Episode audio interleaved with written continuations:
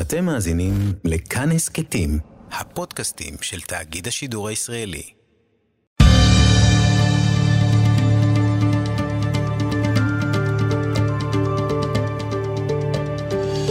כיוון הרוח עם בני טייטלבוים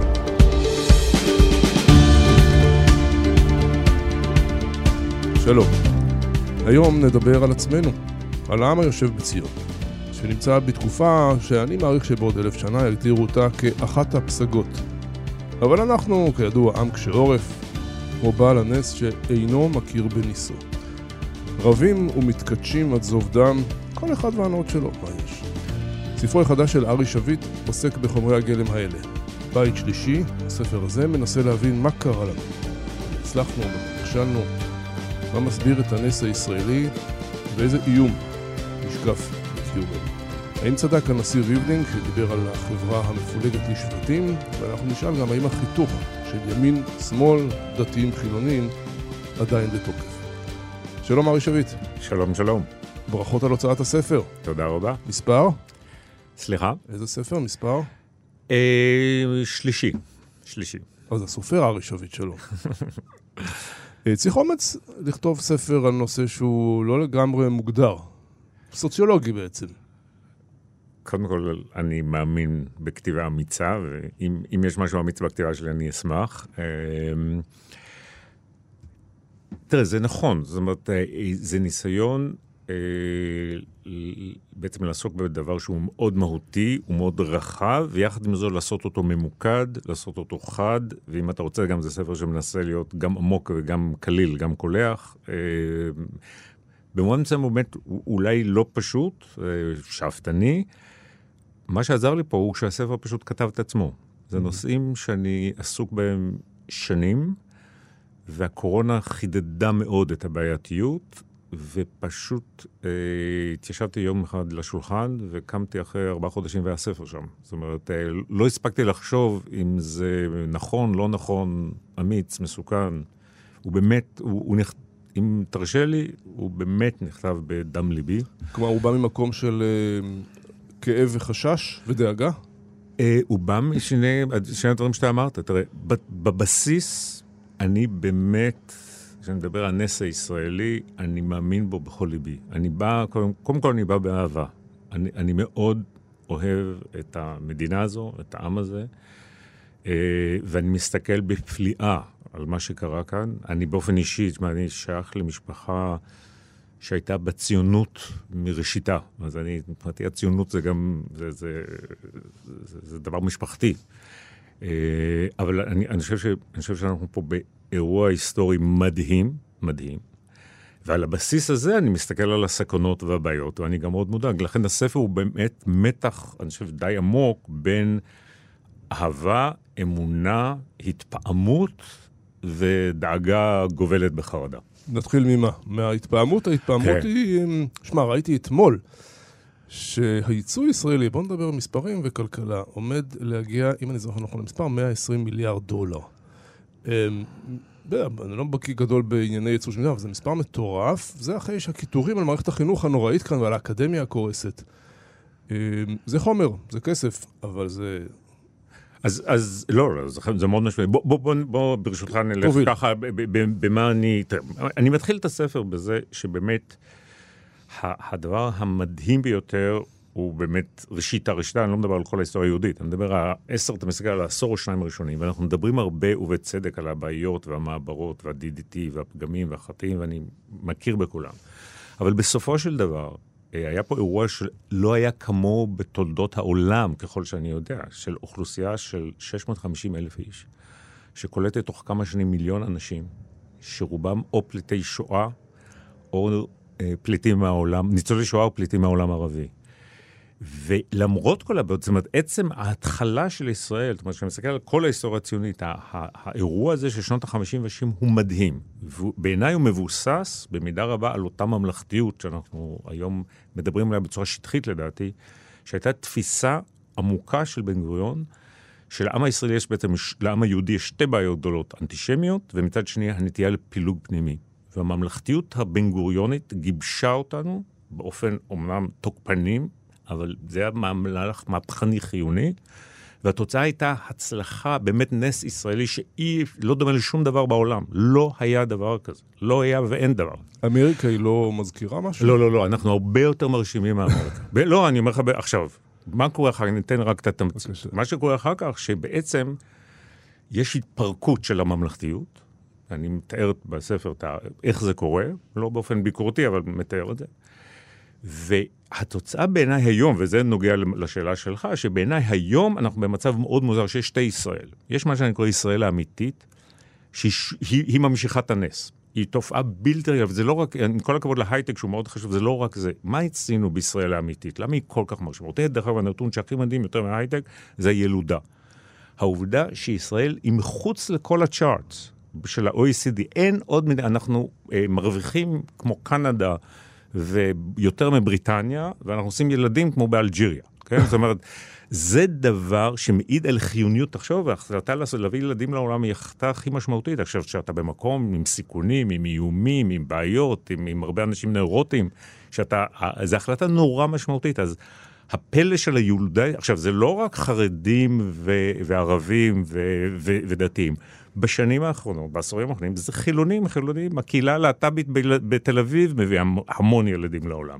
זאת אומרת, זה, זה דבר ישראלי שבעיניי הוא אינדיקציה למקום בריא באופן, באופן בלתי רגיל. ולכן אה, אני חושב שיש לנו את ישראל האמיתית, שמה מאפיין אותה?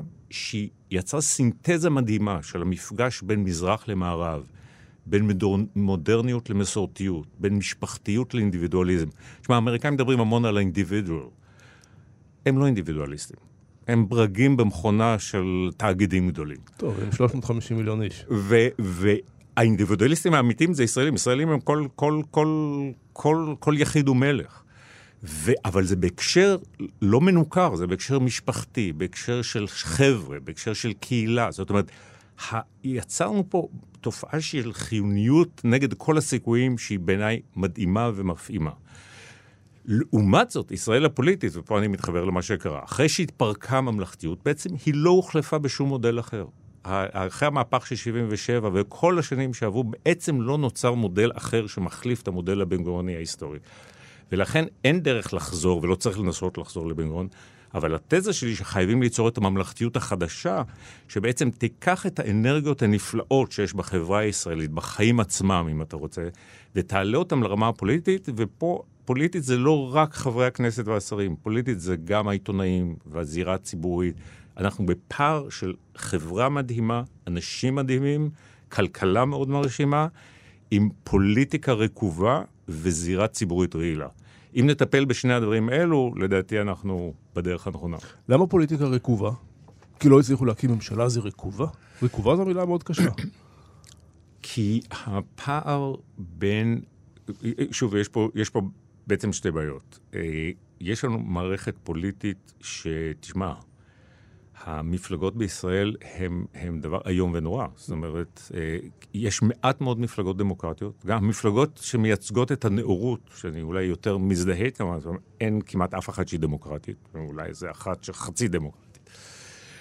אה, המפלגות שהן דמוקרטיות, אה, במיוחד יש לנו מפלגה אחת גדולה שהיא דמוקרטית, היא... היא הליכוד. היא, היא, כן, יש בה הרבה בעיות של הסתאבות הדמוקרטיה. אני, אני מאוד מכבד את הליכוד, ואני, כמו שאתה מנחש, לא ליכודניק, אבל אני, אני, אני מאוד מעריך את הליכוד במובן הזה שהוא הצליח בדיוק, הוא תופעה מאוד ישראלית מרשימה של בדיוק הצירוף הזה, שזה משהו קהילתי, משפחתי חם, עם תהליך דמוקרטי. אבל אין ספק שה...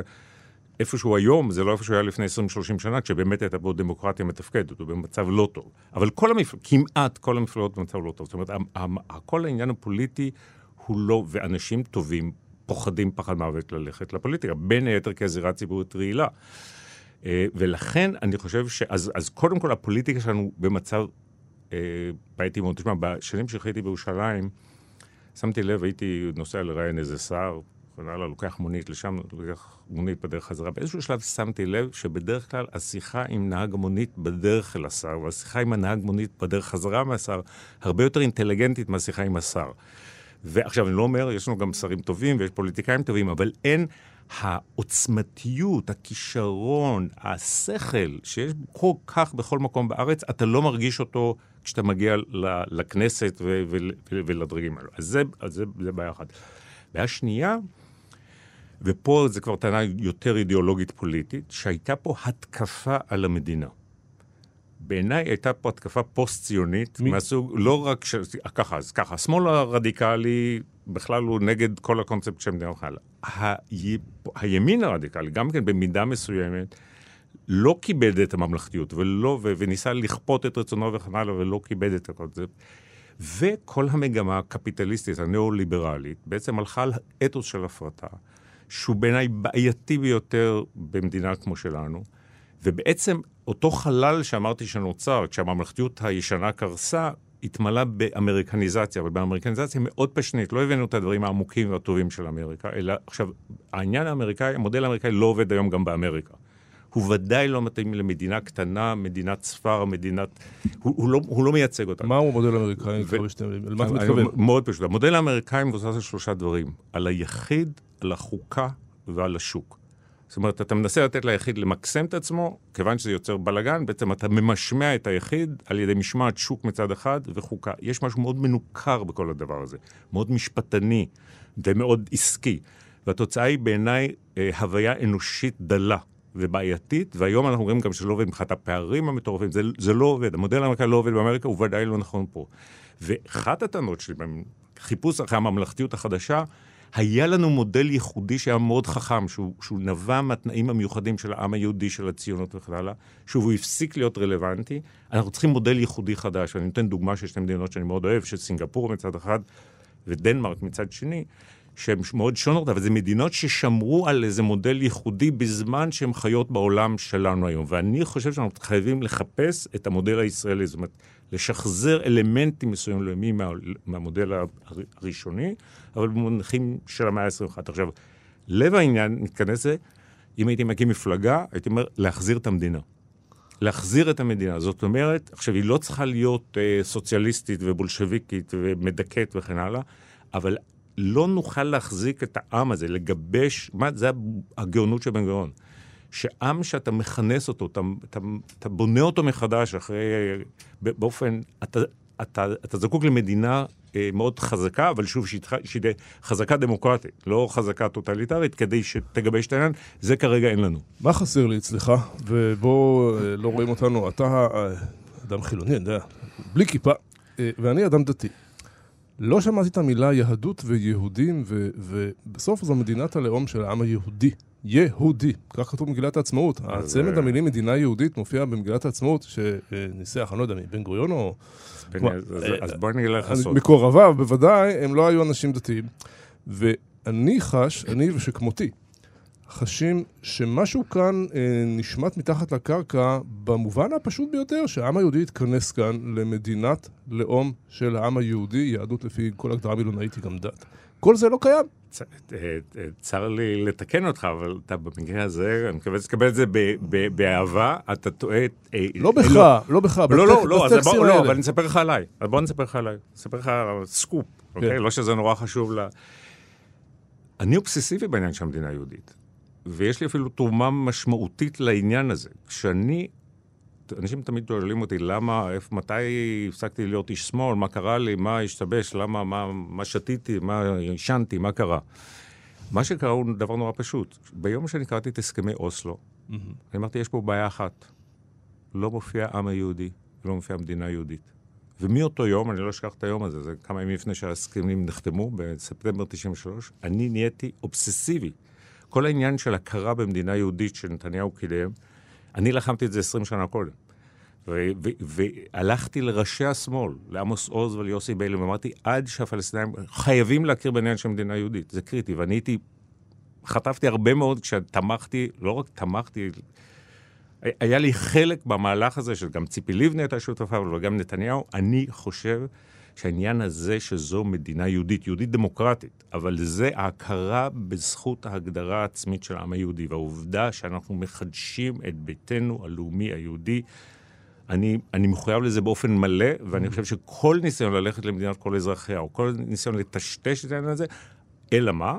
כמובן, היהודית הזה צריך לה, צריכה להכיר בכך שיש פה מיעוט לא יהודי גדול, שהוא שווה זכויות לחלוטין, אבל מתוך גישה יהודית אתה צריך לבוא ו, וקודם כל, ככה, זה, לשם כך התכנסנו. לא, זה ברור. התכנסנו, והרי אחד הדברים שאני אומר בספר, שהבית שלי, למה אני אומר, למה הספר הוא בית שלישי? כי באמת, בית ראשון ובית שני חרבו בגלל פילוג פנימי.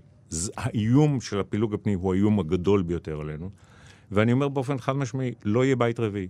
הבית השלישי הוא ההזדמנות האחרונה והנפלאה של העם היהודי. אם חלילה נחמיץ אותה, נגמר העניין. כי לא יהיה, לא יהיה, שוב, פה אולי אתה מדבר על דתיים ו, ו, ולא דתיים. דתיים יחזיקו מעמד גם בתפוצות, זה הפרדוקס. אבל הציונות היא קריטית ליהדות הלא דתית. ככה החזקנו אלפיים שנה, רוב העם היהודי היה דתי עד לפני 200 שנה. ומאיפה בא הצורך בציונות? כשהמודל, גם בגלל השנאה, ששנאת ישראל הפכה להיות יותר מסוכנת, אבל גם בגלל, במיוחד בגלל העניין הפנימי. ולכן, אם לא, כאילו, ופה יש גם מחויבות לפנות אל הלא דתיים, כי הם, הם זקוקים למדינה היהודית יותר מהדתיים. ואנחנו יצרנו פה איזשהו פרדוקס שהמדינה, במובן שם, בגלל המפלגות הדתיות והממסד הדתי, לא די מחבקת את אותו עם יהודי שאנחנו הולכים ומאבדים אותו. תשמע, אני הסתובבתי הרבה בתפוצות, נלחמתי ב-BDS, הלכתי בקמפוסים בארצות הברית, אני ראיתי את זה בעיניים. אנחנו הולכים ומאבדים את העם היהודי. ואנחנו, חובתנו כמדינה יהודית, מצד אחד לשמור על זהותנו היהודית פה, ומצד שני לחבק את העם היהודי ולהביא אותו הביתה, לא שהם כולם יעלו, אבל זו משימה בעיניי, ב, אני מונה את החמש-שש משימות קריטיות שאני רואה לשלושים שנים הקרובות. Mm-hmm. המשימה של להציל את אותו עם יהודי שהוא לא אורתודוקסי ושאנחנו יכולים לאבד אותו, אה, היא בעיניי מהחשובות ביותר. בוא נדבר על הממשלה החדשה, שהיא באמת איזה אנדרוגינוס שלא ידענו שאפשרי בכלל בימינו. יכול להיות שיש כאן משהו נהדר ונפלא. יושב בנט, היא איש ימינה ש, שככה דיברו על כמה שהוא פשיסט וכולי, כל הגינויים האוהבים הללו, עם ניצן הורוביץ, כלומר, וגר אה, זאב עם גדי. אה, יש כאן משהו נהדר, או שיש כאן איזה קוניונקטורה פוליטית בגלל שנתניהו וכולי. מה, איך אתה רואה את ה... גם, גם וגם. אני, אומר לך ככה, אני קודם כל אני חושב שבאמת העניין הזה שמרב מיכאלי ואיילת שקד יושבות יחד, ואני אפילו פה ושם שומע לחשושים שיש אפילו חיבה עתידית, לא, לא רק בין שתיהן, אנשים באמת מגלים שוואו, טוב, האויב... ברמה, ברמה אישית אף פעם לא הייתה בעיה. לא, לא, אבל אני, כן, יש משהו שה... יש משהו מרשים ב, באלמנט הזה של, של הישיבה, יחד, לא משנה מה הסיבות, אבל מתוך שלא לשמה, זה, זה, יש משהו מעודד. אני חושב שגם יש משהו באוויר. ואני לא מאלו שהיו עסוקים, אני לא תמכתי בנתניהו, אבל אני, אני טבעתי את המושג שנאת נתניהו. זאת אומרת, אני התנגדתי תמיד, ואני מתנגד היום לא, לא, לאובססיה בעניין של נתניהו. אז ב-96 עוד. ב-97, נכון מאוד. אני, נכון. ואז אה, אז יש משהו, אתה יודע, אתה מסתכל, אתה, יש משהו באוויר אה, של, של איזה ניקוי רעלים חלקי, התחלה מאוד, משהו קצת יותר... אבל כל העניין הוא הרפתקה. קודם כל אנחנו מדברים על, על אנשים שבעיניי מרשימים, אבל הם חסרי ניסיון במובן מסוים. אני הגדרתי את זה באחד המאמרים שלי. אנחנו עברנו פה מלהיות תחת השלטון של האב הגדול האחרון, נתניהו, ל... לחברת אחים, וזה לא רק אחים בנט ולפיד, אלא זה, זה אתוס דמוקרטי, ויש בזה משהו נורא בריא. כי אחת הבעיות העמוקות בשלטון נתניהו, שהוא הפך, זה הלך מממלכתיות למלוכנות. ונוצר מצב מלוכני שהוא לא בריא, והתחלנו להתרגל אליו.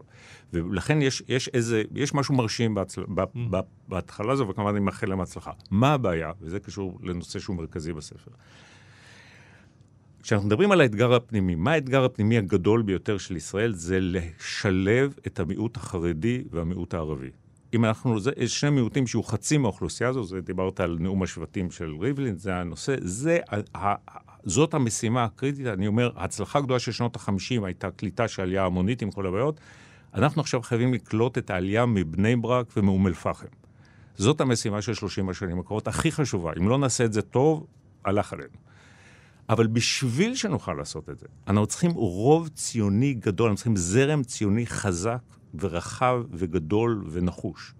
ולכן חייבים לסיים את הקטטה בין ישראל הראשונה לישראל השנייה, בין אשכנזים למזרחים. זאת אומרת, בעצם הקריאה שלי, בוא ניצור את הברית האשכנזית המזרחית הגדולה, שתאפשר לנו להתמודד עם, העניין, עם, עם האתגרים הבאמת קשים של, ה, של, החרדיות וה, והערביות שצריכות להשתלב בישראליות.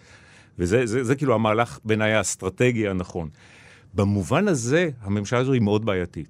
ואני, למרות שאני... אה, לא הייתי ער לזה עד גיל 20 בערך, אבל אני כנראה אשכנזי. אה, אה, אבל באמת, אני גדלתי בבית וסביבה שזה לא היה נושא, זה אף פעם לא... אבל אני מאוד קשוב לכאב המזרחי.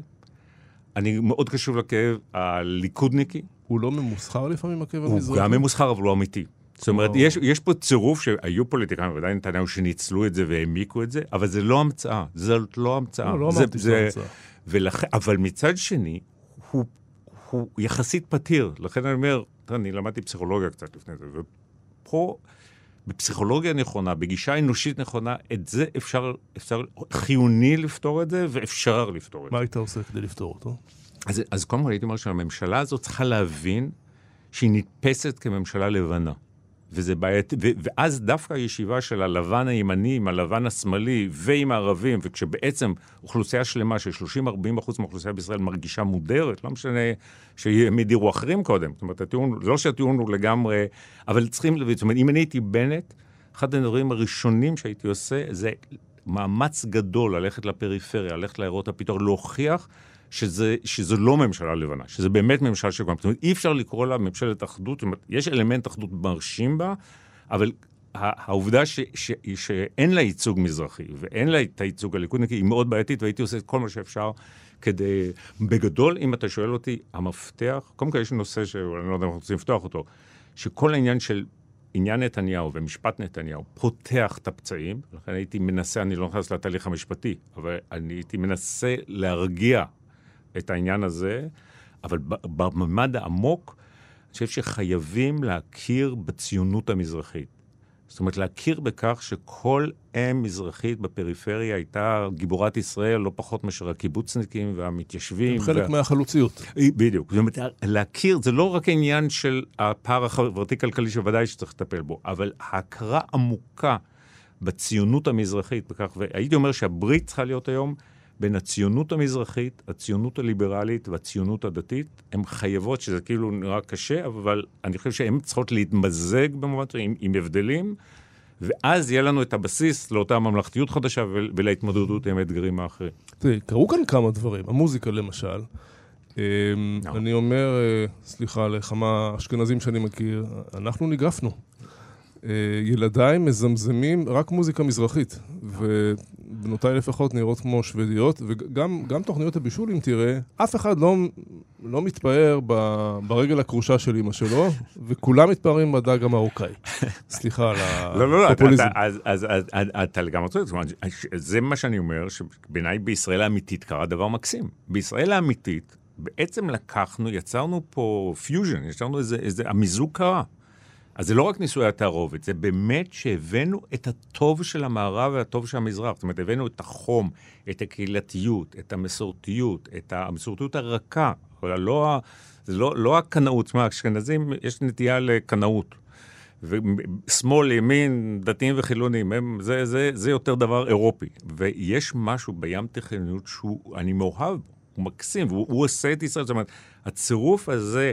של השורשים עם ההייטק, של המסורתיות עם המודרניות, של ה... הוא, הוא, הוא הקסם. זאת אומרת, נוצר פה, בלי שאף אחד תכנן את זה. תשמע, בעבר הייתי מסתכל על אירופה והייתי אומר, למה אנחנו לא יכולים להיות כמו... על אמריקה פעם, מאמריקה נפרדתי מזמן, כמו שהבנת, אבל היום אני מסתכל מסביב ואני אומר, אין מדינה שאני יכול להסתכל בעולם, שאני רוצה שנהיה מסודרים כמו אלו ו- ו- ונטולי שחיתות כמו אלו.